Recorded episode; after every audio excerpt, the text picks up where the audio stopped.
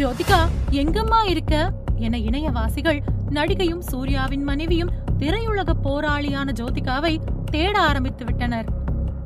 வேலூர் மாவட்டம் அணைக்கட்டு அடுத்துள்ள அத்திமரத்து கொள்ளை கிராமத்தில் ஒன்றரை வயது குழந்தை தனுஷ்காவை நல்ல பாம்பு ஒன்று கடித்துள்ளது. சாலை வசதி இல்லாததன் காரணமாக தாமதமாக மருத்துவமனைக்கு குழந்தையை கொண்டு சென்றனர். ஆனால் குழந்தையை பரிசோதித்த மருத்துவர்கள் குழந்தை வரும் வழியிலேயே உயிரிழந்ததாக மருத்துவர்கள் தெரிவித்துள்ளனர்.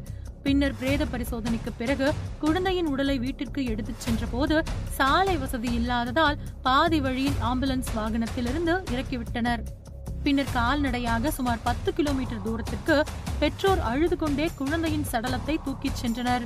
இது தொடர்பான செய்தி வைரலாகி பெரும் அதிர்ச்சியை ஏற்படுத்தியது. தமிழகம் முழுவதும் அதிர்வலைகளை ஏற்படுத்திய இந்த விவகாரம் குறித்து பல்வேறு கட்சியினரும் ஆளும் திமுக அரசின் மீதான கோபத்தையும் கண்டனத்தையும் தெரிவித்து வருகின்றனர்.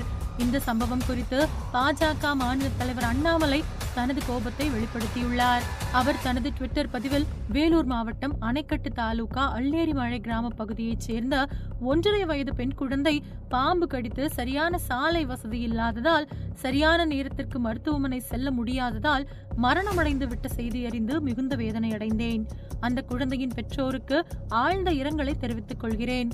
பிரதமரின் கிராம சாலை திட்டத்தின் கீழ் சிறிய மற்றும் மலை கிராமங்களில் சாலைகள் அமைக்க மத்திய அரசு பெருமளவில் நிதி ஒதுக்கியிருக்கையில் இத்தனை ஆண்டுகளாக வேலூர் போன்ற மாநகரத்தை சுற்றியிருக்கும் கிராமங்களில் கூட சாலைகள் அமைக்கப்படவில்லை என்றால் இத்தனை ஆண்டுகளாக ஒதுக்கப்பட்ட நிதி என்ன ஆனது?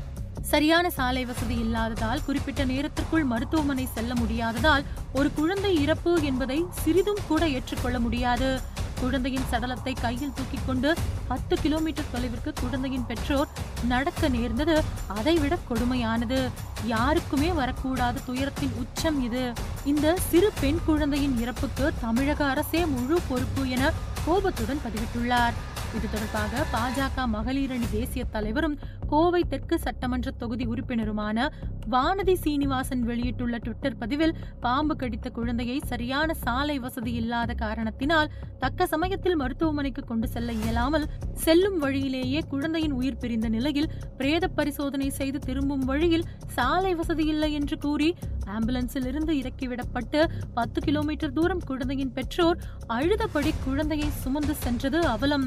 நம் தமிழகத்தில் நிகழ்ந்திருப்பது நெஞ்சை பதற வைக்கிறது. திராவிட மாடல் ஆட்சி என பெருமை பேசும் அரசின் அலட்சியம் கண்டிக்கத்தக்கது என தனது ஆதங்கத்தை வெளிப்படுத்தியுள்ளார். இப்படி வேலூர் மாவட்டத்தில் முறையான சாலை வசதி இல்லாத காரணத்தினால் சிறுமி இறந்த விவகாரத்தில் கடந்த ஆட்சியில் கொதித்த நடிகர் நடிகைகள் எங்கே என சமூக வலைதளத்தில் மக்கள் தேடி வருகின்றனர். குறிப்பாக கடந்த அதிமுக ஆட்சி காலத்தில் இரண்டாயிரத்தி இருபதாம் ஆண்டு ஒரு விருது விழாவின் போது கோவில்களுக்கு நன்கொடை அளிப்பதை விட மருத்துவமனைகளுக்கு நன்கொடை அளிப்பதுதான் நல்லது என நடிகை ஜோதிகா பேசியதும் குறிப்பிடத்தக்கது.